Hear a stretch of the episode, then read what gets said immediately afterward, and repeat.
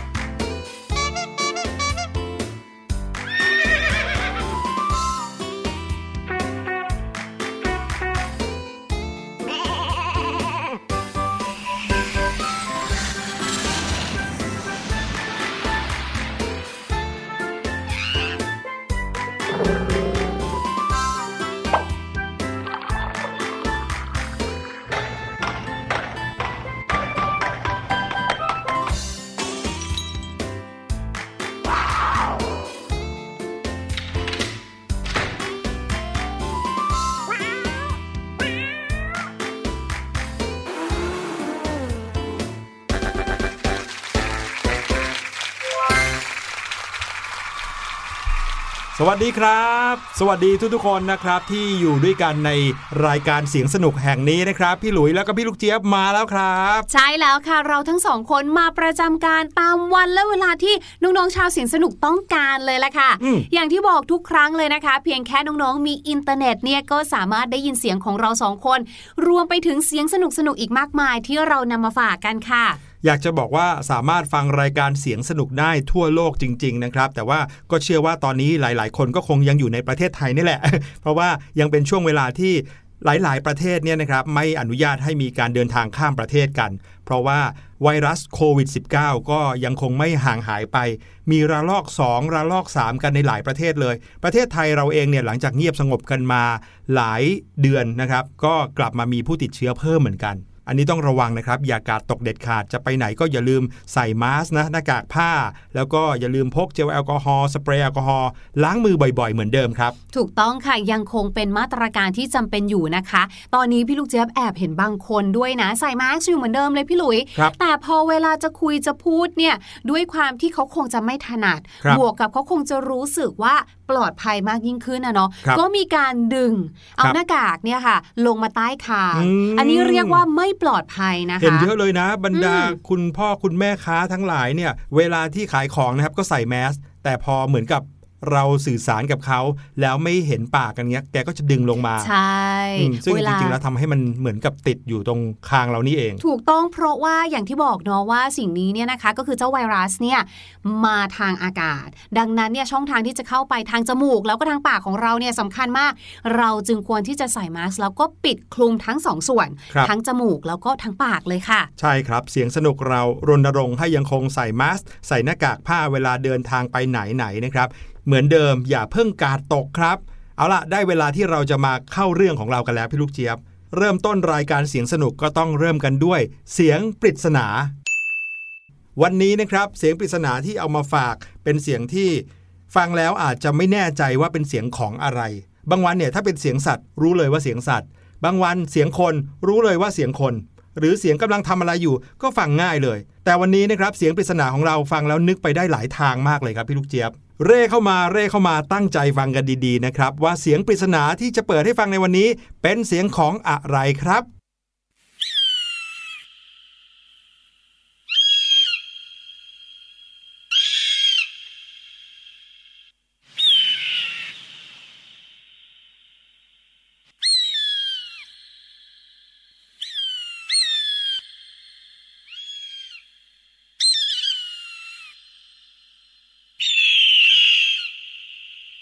เป็นไงครับพี่ลูกเจี๊ยบ ฟังแล้วรู้ไหมครับว่าเป็นเสียงของคนสัตว์สิ่งของ พี่ลูกเจี๊ยบเดาว่าเป็นเสียงของนก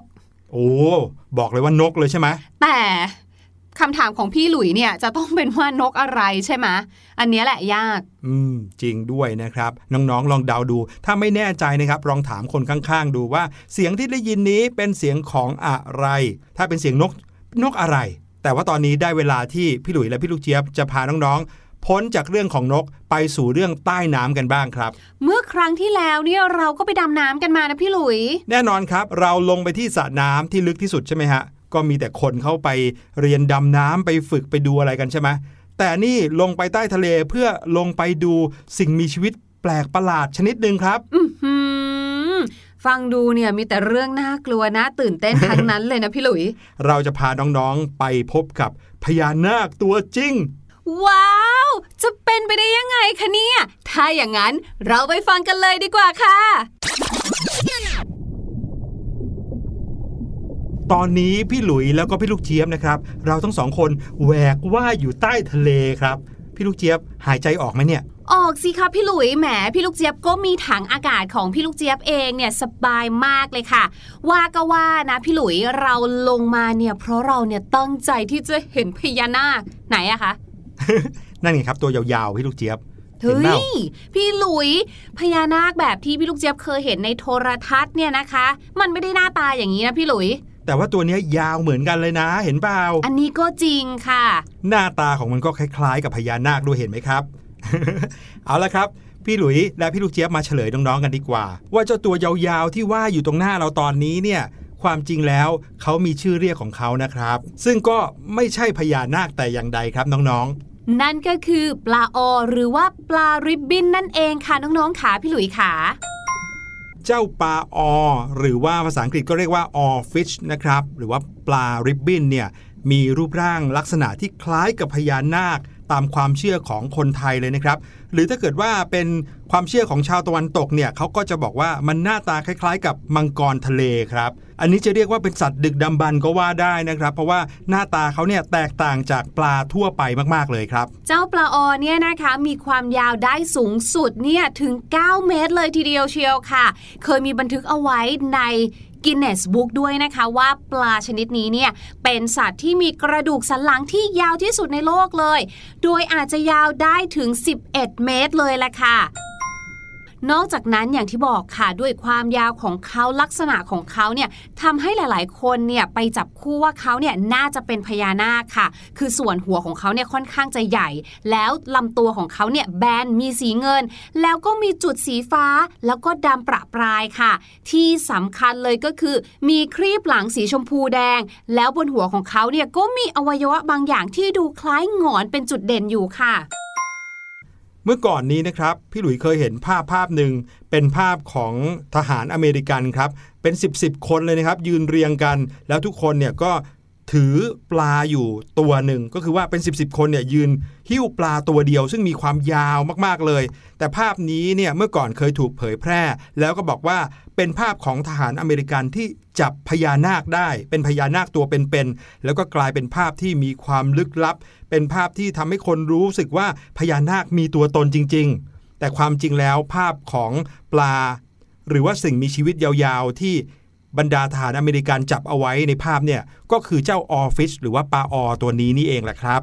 โดยปกติแล้วเนี่ยนะคะ เจ้าปลา oarfish เนี่ยเขาก็จะอยู่ในท้องทะเลที่ลึกอยู่ ระหว่าง 50 ถึง 250 เมตรค่ะโอ้ดังนั้นเนี่ยจริงๆแล้วคือพบเห็นได้ยากมาก ดังนั้นค่ะแต่ละครั้งที่เราเจอเนี่ยก็เลยกลายเป็นว่าเจ้าออฟิชเนี่ยคือขึ้นมาบนผิวน้ำหรือว่าชายฝั่งในสภาพที่ตายแล้วทั้งสิ้นค่ะ ครับ นั่นก็เป็นเพราะพอเกิดปรากฏการณ์เอลนิโยนะคะ ก็คือปรากฏการณ์ที่กระแสน้ำอุ่นสลับกับกระแสน้ำเย็นค่ะ ก็จะพัดเอาแพลงก์ตอนต่างๆ ซึ่งเป็นแหล่งอาหารของเจ้า oarfish เนี่ยไปยังเขตน้ำตื้น เจ้า oarfish เนี่ยก็หาอาหารใช่ไหมคะ คือเขากินแพลงก์ตอนก็เลยหลงว่ายตามอาหารขึ้นมาด้วยค่ะ จนหลุดเข้ามาสู่เขตน้ำตื้น ซึ่งมีกระแสน้ำค่อนข้างแรง ประกอบกับว่าเจ้า oarfish เนี่ยเป็นปลาที่มีกล้ามเนื้อค่อนข้างน้อยก็เลยเหมือนกับต้านแรงน้ำไม่ไหว ไม่สามารถที่จะว่ายทวนกระแสน้ำได้ค่ะ พอร่างกายเนี่ยอ่อนแออ่อนล้าทนไม่ไหวก็เลยตายไปก็ถูกเกยตื้นขึ้นมาแบบนี้แหละค่ะ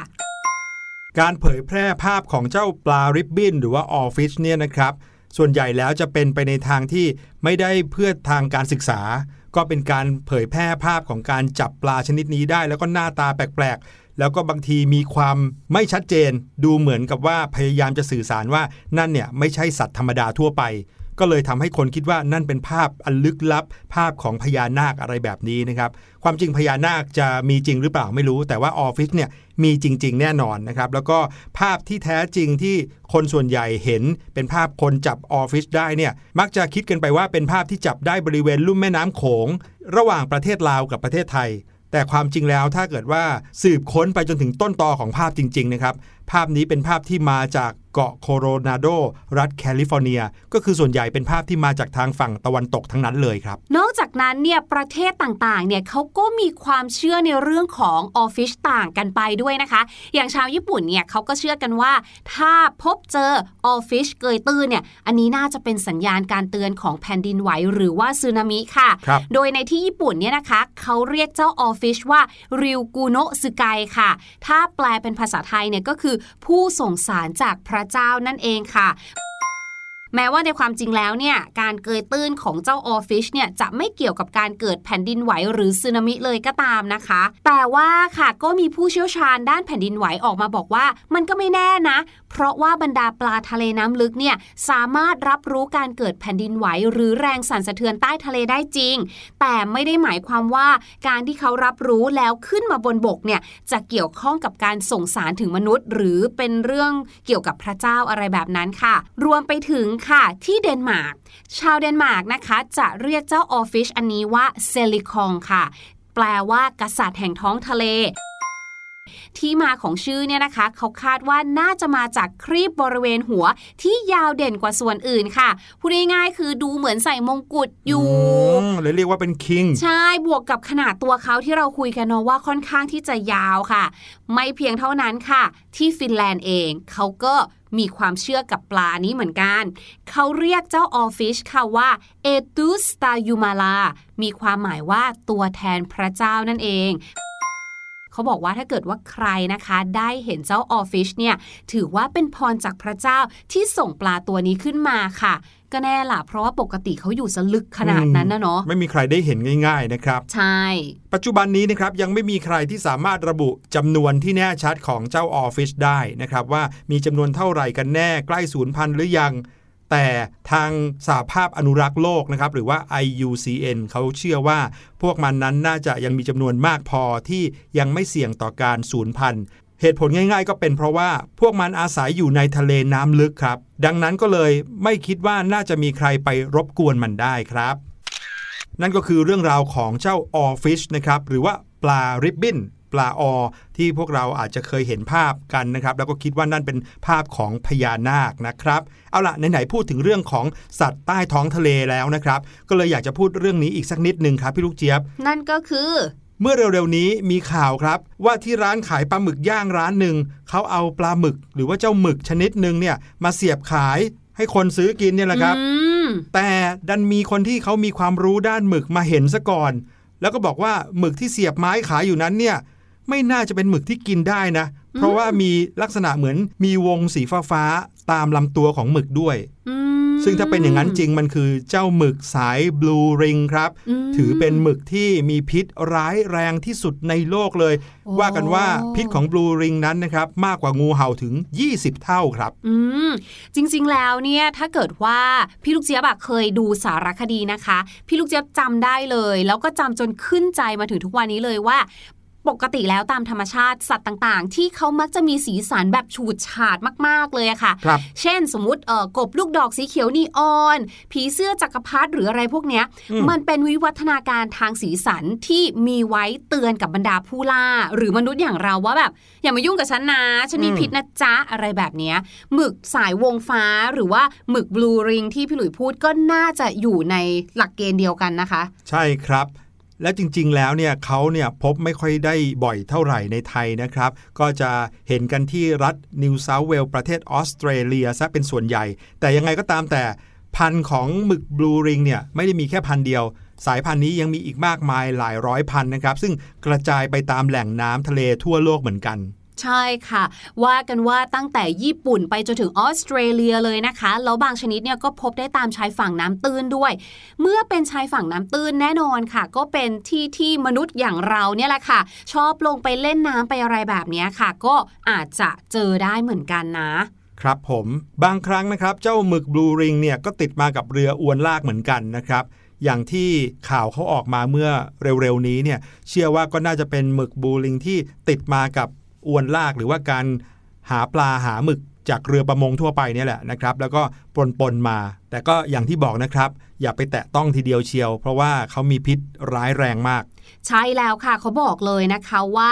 ในน้ำลายของเจ้าหมึกชนิดนี้ค่ะ มีส่วนผสมของพิษที่ชื่อว่าเทโตรโดท็อกซินอยู่ ซึ่งเป็นพิษแบบเดียวกับที่เจอในปลาปักกระเป้าเลย พิษอันนี้ค่ะจะออกฤทธิ์ต่อระบบประสาทอย่างรุนแรงค่ะ ถ้าเราโดนเข้าไปเนี่ยก็จะส่งผลต่อระบบหายใจทำให้ระบบหายใจเนี่ยล้มเหลว แล้วพิษของเขาไม่ใช่เพียงแค่ร้ายแรงเท่านั้นนะครับมีรายงานสถิติด้วย ว่าในปีที่ผ่านมามีคนที่เสียชีวิตอย่างน้อย 3 รายในออสเตรเลีย จากพิษของเจ้าหมึกบลูริงนี้ แสดงว่าร้ายแรงจริง มีคนเสียชีวิตไปจริง ๆ แล้วด้วยค่ะดังนั้นถ้าเกิดว่าน้องๆ ชอบกินปลาหมึกย่างนะครับ เวลาที่ไปตามแผงปลาหมึกย่างเนี่ยสังเกตดูให้ดี เอาให้แน่ใจว่านี่คือหมึกที่กินได้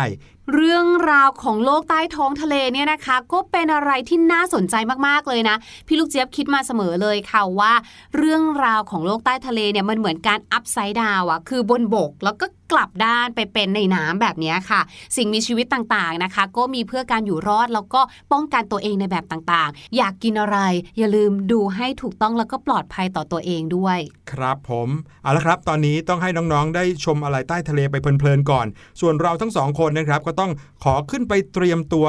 หาศัพท์ภาษาอังกฤษที่เกี่ยวข้องกับเพลงมาฝากน้องๆนะครับ กับเพลงนี้เพลงที่มีชื่อว่า แปลงฟันกับเหล่าสัตว์ครับ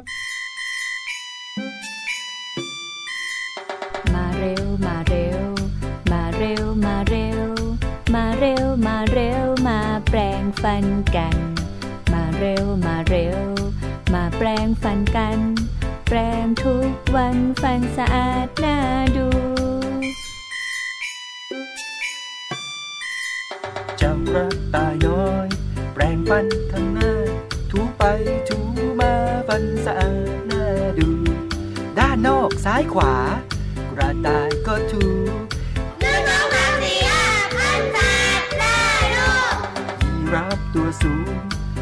ด้านในนั้น ชอบแปรงเหมือนกันถูไปถูมา ด้านในซ้ายขวา ยีราฟก็ถู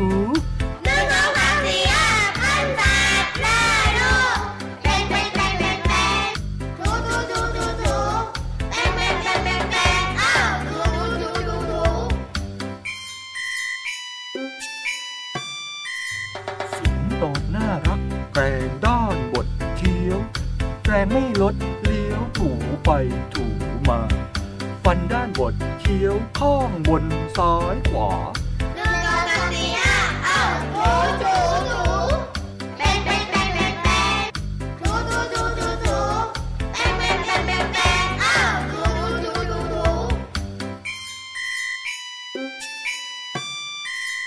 เจ้าหมีแพนด้าแปรงฟันหน้าลากที่ใกล้ใกล้ข้างถูไปถู ก็ถูเสือน้อยน่ารัก แปรงฟันด้านในแคล้วคล่องว่องไวถูไปถูมา ด้านในซ้ายขวา เสือน้อยชอบถู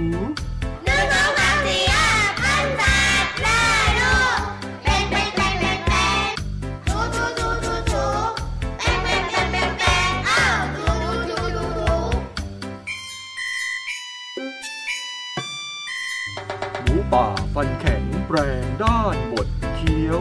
แปรงไม่ลดเลี้ยวถูไปถูมา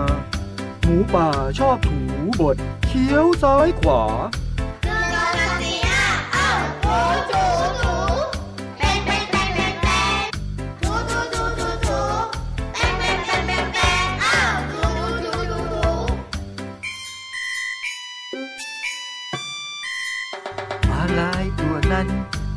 แรงที่ลิ้นหนึ่งสองสามสี่ห้าหกเจ็ดแปดบ้วนน้ำหนึ่งครั้ง แปรงฟันเสร็จแล้ว ยิ้มสิ พวกเราฟันสะอาดแข็งแรง ยิ้มยิ้ม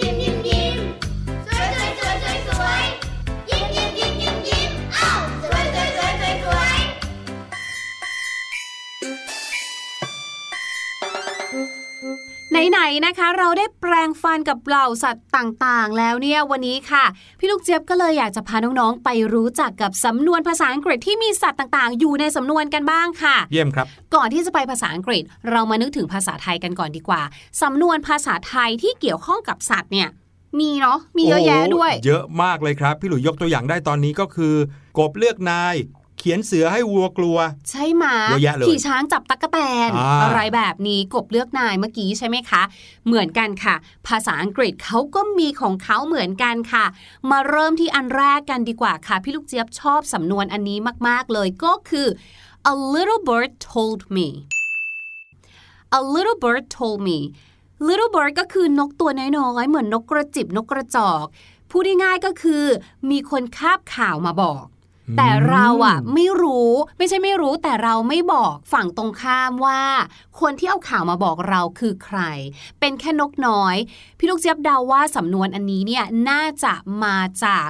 เรื่องราวสมัยก่อนของเรามนุษย์เรานะคะ ก่อนที่จะมีการส่งไปรษณีย์เนาะครับการส่งข่าวคราวต่างๆนะคะ ถ้าน้องๆเคยจำได้เวลาดูหนัง เขามักจะฝากนกพิราบไปอืมผูกข่าวสารต่างๆ ไว้กับขานกพิราบ พี่ลูกเจี๊ยบว่าก็เลยเป็นที่มาที่ไปของสำนวนนี้ค่ะว่า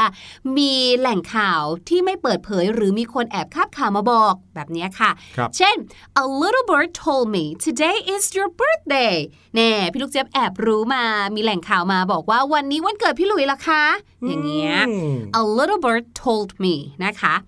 อันที่สองค่ะ สำนวนนี้เกี่ยวข้องกับสัตว์ประจำชาติของประเทศไทยเรากันบ้างคือน้องช้าง ครับ the elephant in the room the elephant in the room ก็คือช้างอยู่ในห้องอะ พี่หลุยลองจินตนาการน้องๆ ลองจินตนาการดูอยู่นะคะ ห้องที่เรานั่งกันอยู่ตอนนี้ อาจจะเป็นในรถหรือเป็นที่ใดก็ตาม ถ้ามีช้างนั่งอยู่ในห้องเนี่ย มันเป็นสิ่งที่ปกติหรือไม่ปกติคะไม่ปกติแน่นอนครับถูกต้องค่ะ เพราะฉะนั้นสำนวนนี้นะคะ the elephant in the room เนี่ยเป็นการเปรียบเทียบค่ะ เหมือนกับว่า มีสิ่งผิดปกติ อยู่ แต่ทุกคนไม่ยอมพูดถึงหรือทำเป็นมองไม่เห็นอืมหลีกเลี่ยงมันไปค่ะครับ ยกตัวอย่างเช่นนะคะ I don't want to ask the question right now but I think we are having a big elephant in the room คือก็ไม่อยากจะถามอะไรมาก แต่ฉันคิดว่าตอนนี้เรากำลังมีปัญหาเกิดขึ้นอยู่นะอืมน่าสนใจครับ มาถึงอันนี้บ้างดีกว่า พี่ลูกเจี๊ยบก็ชอบอันนี้เหมือนกันเลยค่ะ เกี่ยวกับม้าค่ะ eat like a horse สำนวนนี้นะคะ eat like a horse เนี่ยใช้กับคนที่กินเยอะกินจุ กินแบบกินไม่รู้จักอิ่มอะค่ะ เช่น พี่ลูกเจี๊ยบไปกินบุฟเฟ่กับพี่หลุย โอ้โห พี่หลุยกินแบบว่าพี่ลูกเจี๊ยบนี่อึ้งไปเลย you eat like a horse พี่หลุยกินแบบกินเยอะมากเลยหิวเหรอคะ นี่พี่หลุยเนี่ยหน้าตาเริ่มเหมือนม้าหรือยังครับพี่ลูกเจี๊ยบ ใกล้แล้วล่ะค่ะ หิวแล้วละสิ เอ้ย หิวจริง ๆ ด้วยครับ น้องๆล่ะครับ หิวหรือยัง ยังไงก็สามารถกด pause หรือว่ากด stop เอาไว้ได้ก่อนนะครับ กับรายการเสียงสนุกที่เราสามารถฟังที่ไหนเมื่อไหร่ก็ได้อ่าขอบคุณพี่ลูกเจี๊ยบมากๆเลยสำหรับสำนวนที่เกี่ยวกับสัตว์ในวันนี้ มี an elephant told me ใช่ไหมแล้วก็โอ้ย a little bird in a room เดี๋ยวถ้าช้างมาบอกเนี่ยทุกคนรู้แน่ๆเพราะช้างตัวใหญ่มากๆเลย a little bird told me แล้วก็ an elephant in the room อ๋อโอเคจำสลับกันนะครับเอาละได้เวลาที่เราจะไปเฉลยเสียงปริศนากันแล้วครับ ไปฟังกันอีกสักรอบหนึ่งว่านี่คือเสียงของอะไรครับ